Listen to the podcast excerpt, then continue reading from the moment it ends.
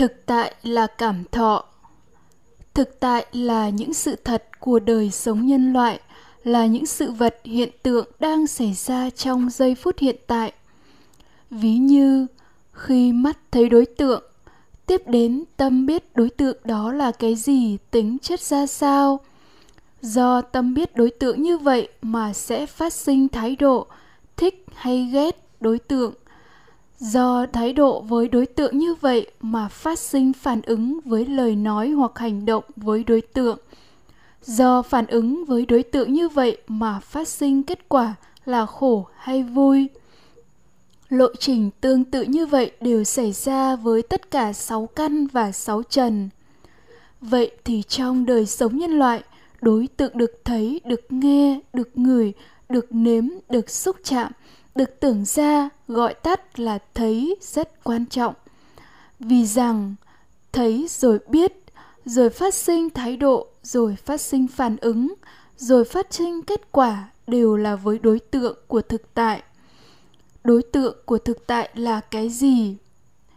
Nó có hay không có, thật hay giả đang còn là tranh cãi giữa quan điểm duy vật và duy tâm chưa có hồi kết hiểu biết của nhân loại cho dù là duy tâm hay duy vật, đều cho rằng thực tại là thế giới được phân chia thành hai phạm trù, thế giới vật chất và thế giới tinh thần mà thuật ngữ phật học gọi là danh và sắc.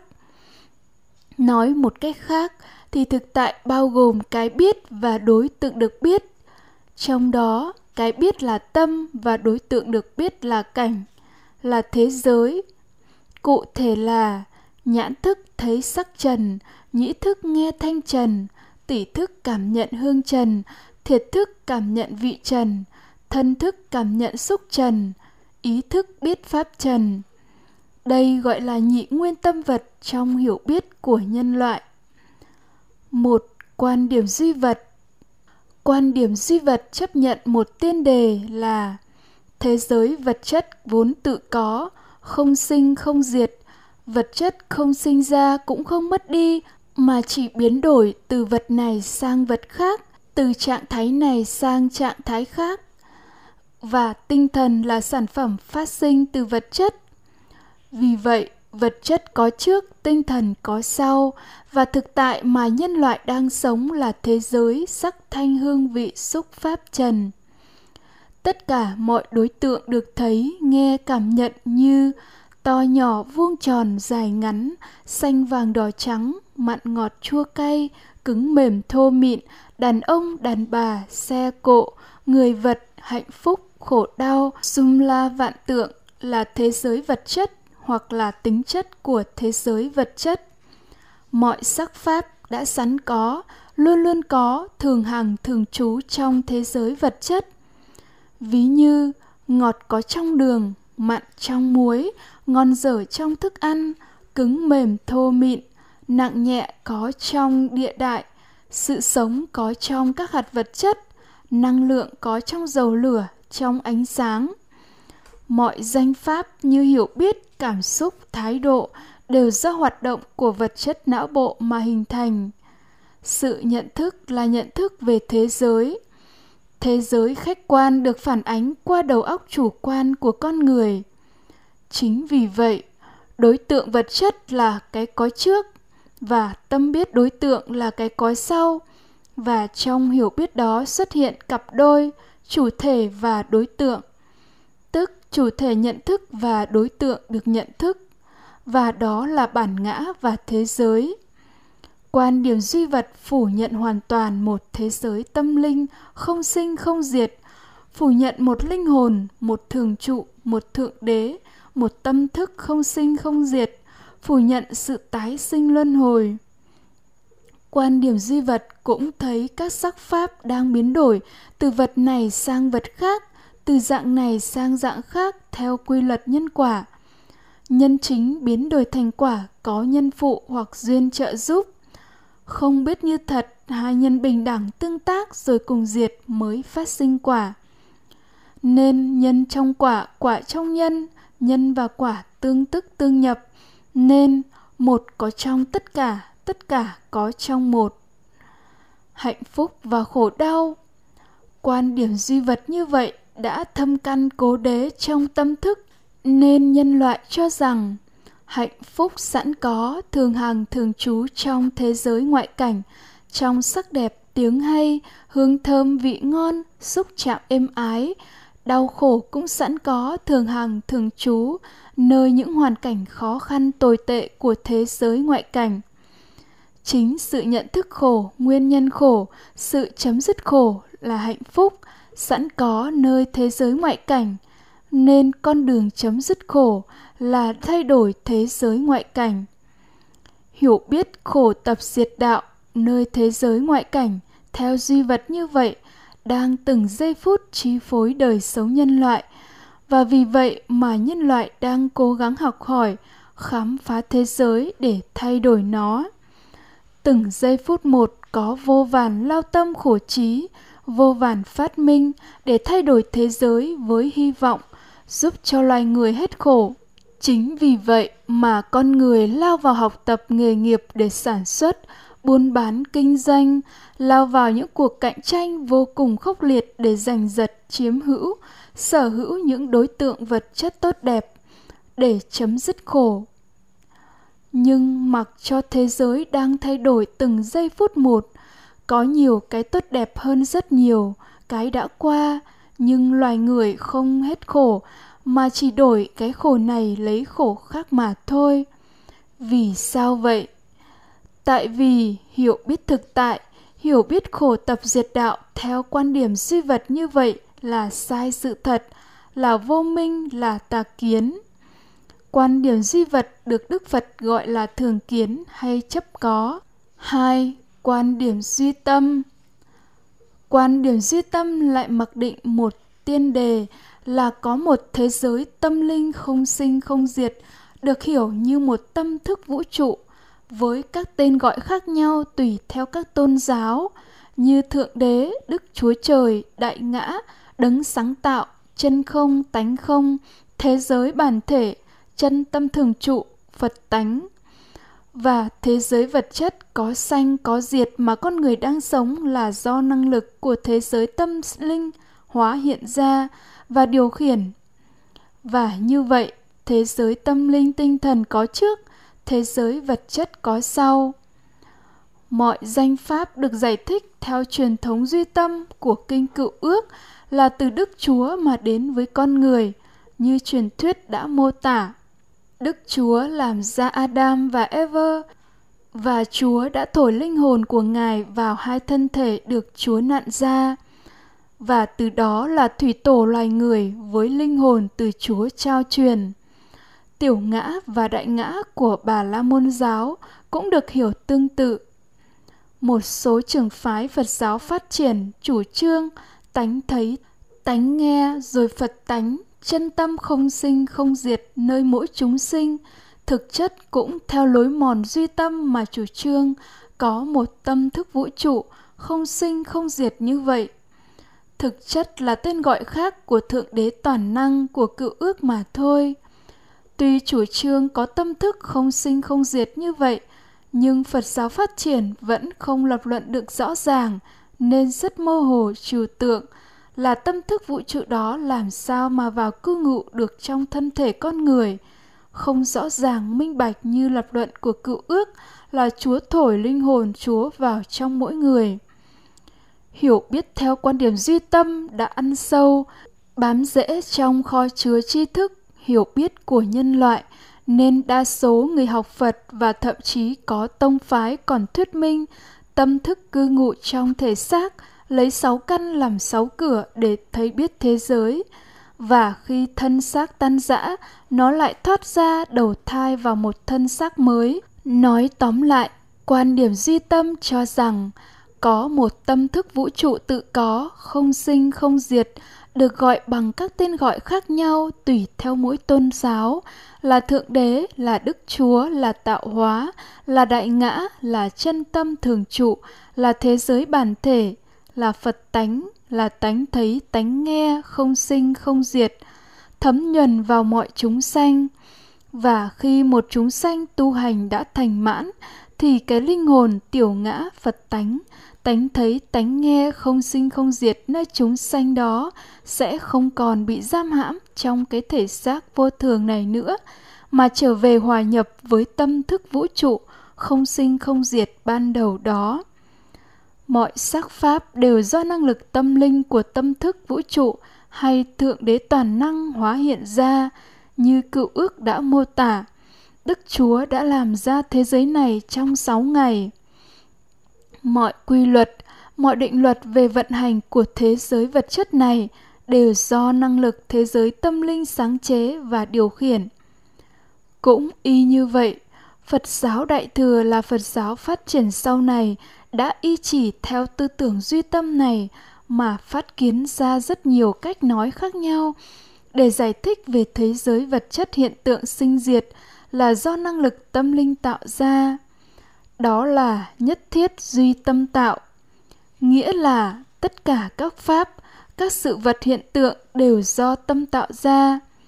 Ví như do nguyện lực của Phật A Di Đà mà thế giới Tây phương cực lạc được phát sinh ra, như thuyết A lại gia duyên khởi, chân như duyên khởi, tánh không duyên khởi, đều cùng một lối tư duy là thế giới bản thể, chân đế, chân không, tuyệt đối vô tướng, là nền tảng mà từ đó thế giới hiện tượng vật chất sinh diệt tục đế được biểu hiện ra. Hạnh phúc và khổ đau theo quan điểm duy tâm vẫn có trong thế giới vật chất, như hạnh phúc có trong tiền bạc tài sản, có trong sắc đẹp tiếng hay. Khổ đau có mặt trong người hoàn cảnh khó khăn tồi tệ, nhưng những thứ vật chất tốt đẹp hay tồi tệ đó mà con người có được đều do thế giới tâm linh thưởng phạt cho con người. Theo cựu ước thì sở dĩ loài người chịu nhiều đau khổ hiện nay là do bị Chúa trừng phạt vì tội lỗi của tổ tông. Đó là tội của Adam và Eva ăn quả cấm cây tri thức trong vườn địa đàng mà Chúa đã ra lệnh cấm ăn. Trong tín ngưỡng Á Đông, mọi may mắn, hanh thông hay chắc trở thất bại trong cuộc đời đều do tổ tiên đã quá vãng, phù hộ hoặc trừng phạt.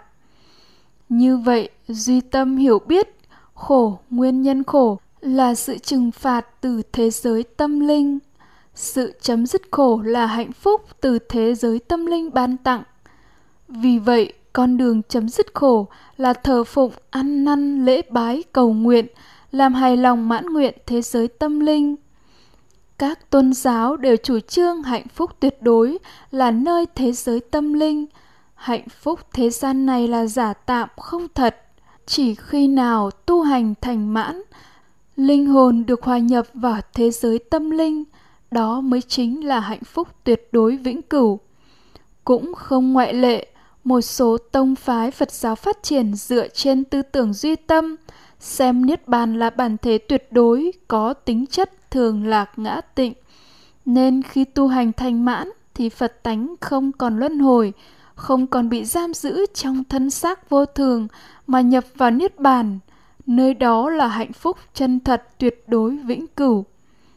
Chính vì tin vào hạnh phúc hay đau khổ từ thế giới tâm linh thưởng phạt con người mà các tín đồ tôn giáo hàng ngày tụng kinh trì chú cầu nguyện lễ bái, ăn năn sám hối, xây dựng nhà thờ, đền miếu, bảo tháp nguy nga đồ sộ, lăng mộ hoành tráng, tôn thờ xá lợi, nghi lễ trang nghiêm, hiến tế đầy đủ, dỗ chạp linh đình, cầu siêu bạt độ, với hy vọng có được phước báo hạnh phúc từ thế giới tâm linh ban thưởng.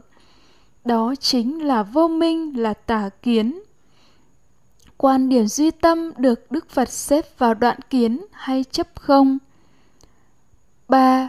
Giác ngộ thực tại cảm thọ của Đức Phật Cho dù là duy vật hay duy tâm, đều hiểu biết thực tại mà con người đang sống là thế giới ngoại cảnh sắc thanh hương vị xúc pháp trần.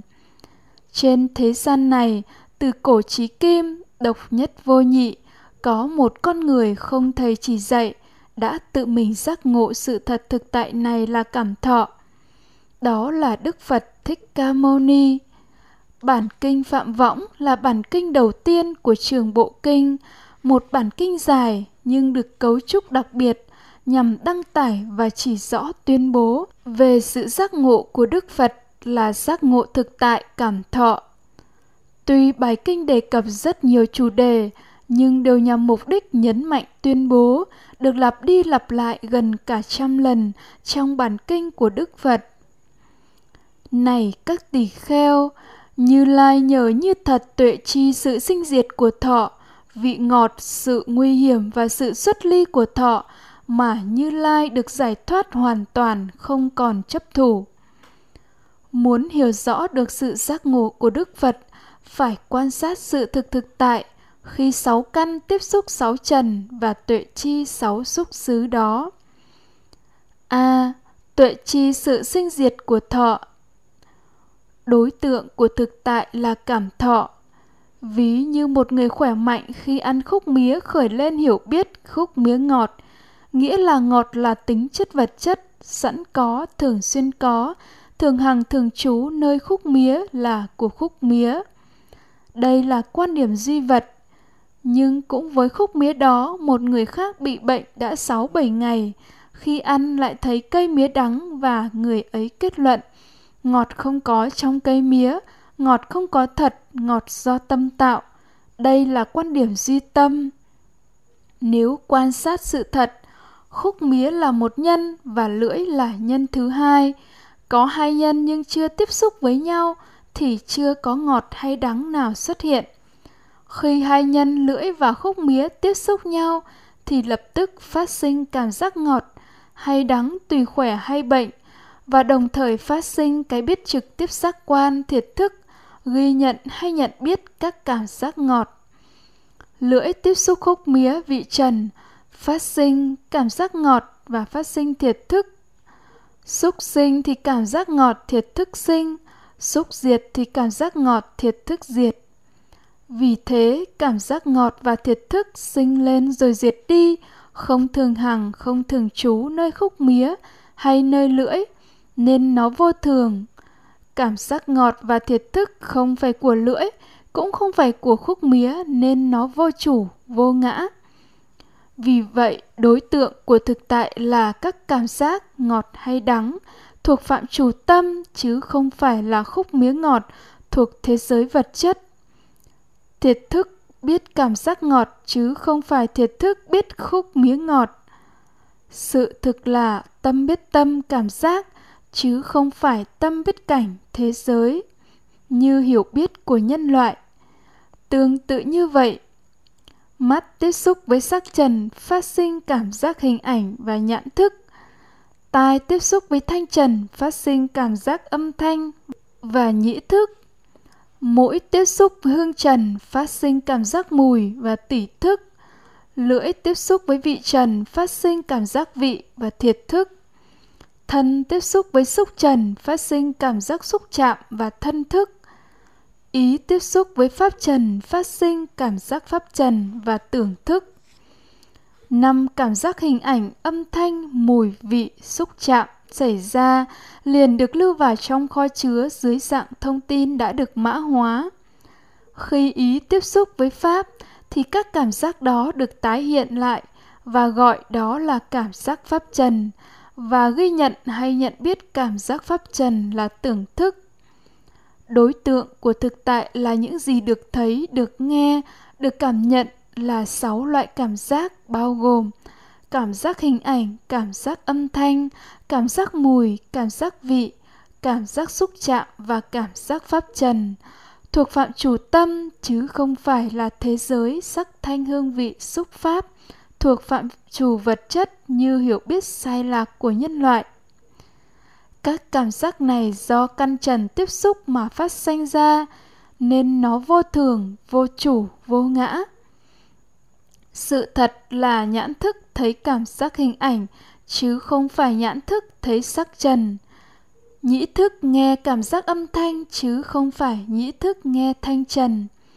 Tỷ thức cảm nhận cảm giác mùi chứ không phải tỷ thức biết hương trần. Thiệt thức cảm nhận cảm giác vị chứ không phải biết vị trần. Thân thức cảm nhận cảm giác xúc chạm chứ không phải biết xúc trần tưởng thức biết cảm giác pháp trần, chứ không phải biết pháp trần. Đối tượng thực tại mà nhân loại đang sống như to nhỏ vuông tròn, dài ngắn, xanh vàng đỏ trắng mặn ngọt chua cay, cứng mềm, thô mịn, đàn ông, đàn bà, nhà cửa, cây cối, xe cộ, sum la vạn tượng. Được con người thấy, nghe, cảm nhận là các cảm giác, cảm thọ do căn trần tiếp xúc mà phát sinh ra chứ không phải là thế giới ngoại cảnh sắc thanh hương vị xúc pháp trần. Trong trường hợp ngủ say không mộng mị, gây mê sâu khi mổ, ngất đi trong một tai nạn, thì lúc đó sáu căn không hoạt động, nên không có xúc. Và vì vậy không có thực tại, không có đối tượng thực tại.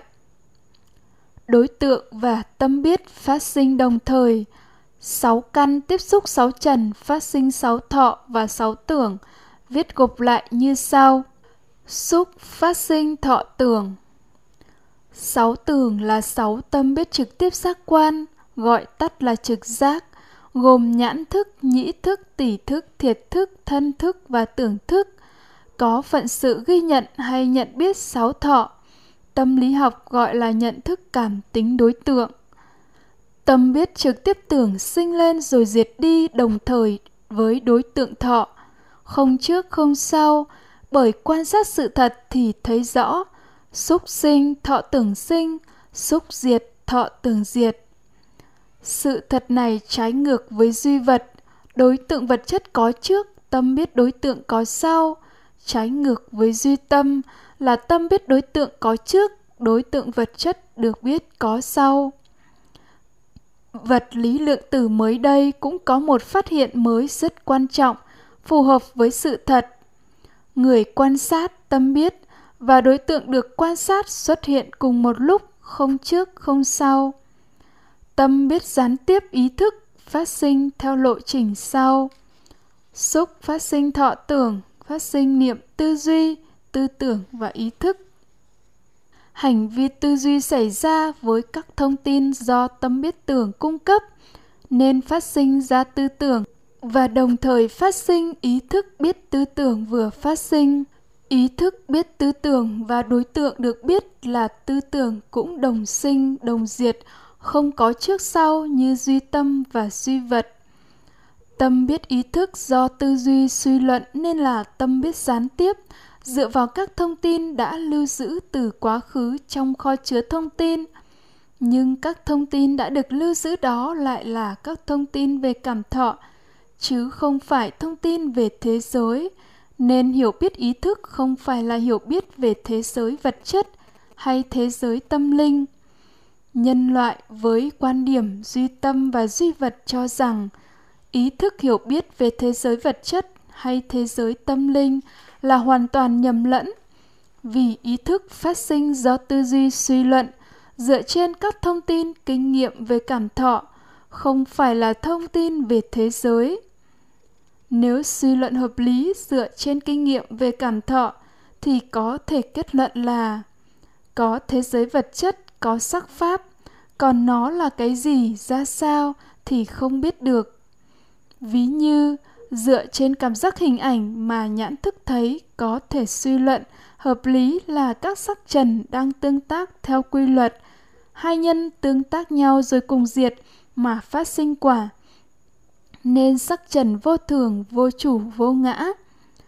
Đó là giới hạn đỏ của hiểu biết nhân loại về thế giới vật chất, về sắc pháp.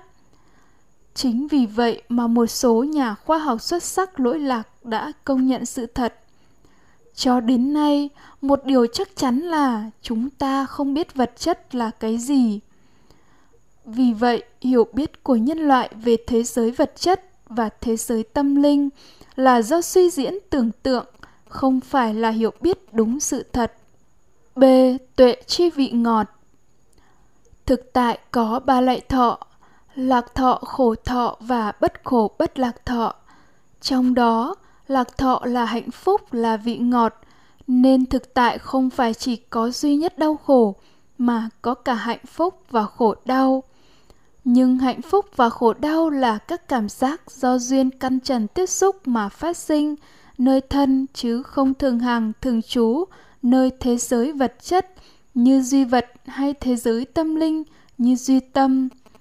Khi có một lạc thọ phát sinh nơi các giác quan tâm tham liền khởi lên, và thông tin tâm tham đó được dẫn truyền về các tế bào nội tạng như tim phổi, gan, ruột. Và do tương tác giữa lượng thông tin tham với các tế bào nội tạng tương ứng mà phát sinh một làn sóng cảm giác dễ chịu vi tế. Đó chính là cảm thọ hạnh phúc mà con người cảm nhận.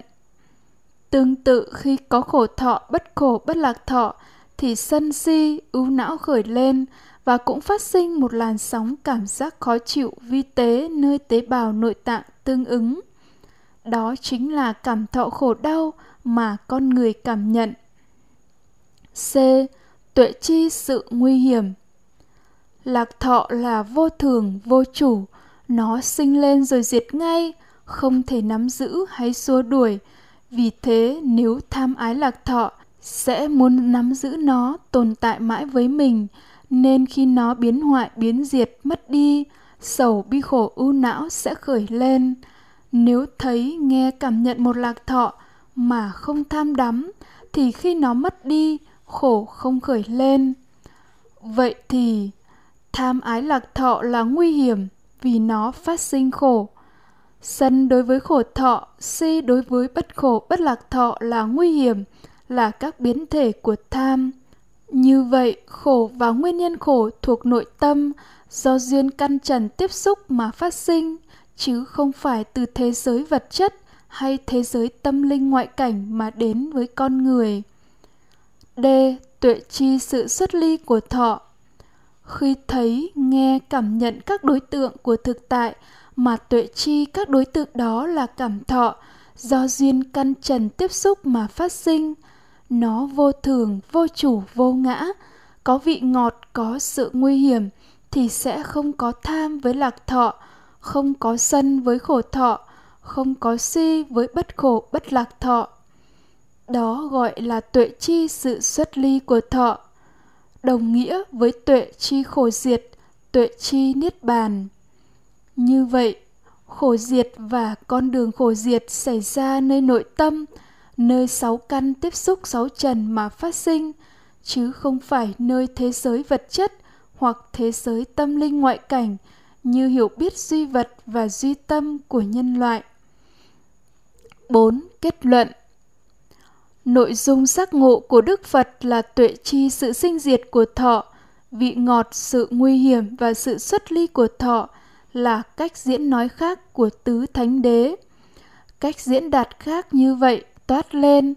Sự thật khổ, sự thật nguyên nhân khổ, sự thật chấm dứt khổ, sự thật con đường chấm dứt khổ đều thuộc về thực tại cảm thọ, thuộc về nội tâm chứ không thuộc về thế giới ngoại cảnh vật chất hoặc thế giới ngoại cảnh tâm linh như hiểu biết mê lầm duy tâm hoặc duy vật của nhân loại. Ngài lại còn tuyên bố ta tuyên bố thế gian, nguồn gốc thế gian, sự chấm dứt thế gian và con đường chấm dứt thế gian đều nằm nơi tấm thân dài hơn mấy thước, có tưởng và thức này. Thế gian chứ không phải là thế giới, là thực tại của phàm phu có khổ và nguyên nhân khổ. Chấm dứt thế gian là chấm dứt thực tại phàm phu khi thể nhập thực tại xuất thế gian của bậc thánh có khổ diệt và con đường khổ diệt. Vì vậy, tu tập để chứng ngộ tứ thánh đế là tu tập nơi thân này, tuệ chi sáu xúc xứ nơi thân này, chứ không cần phải tu tập nơi hang sâu núi thẳm, khám phá cấu trúc vũ trụ, hay thể nhập tánh thấy, tánh nghe, hay một cảnh giới tâm linh không sinh không diệt nào đó.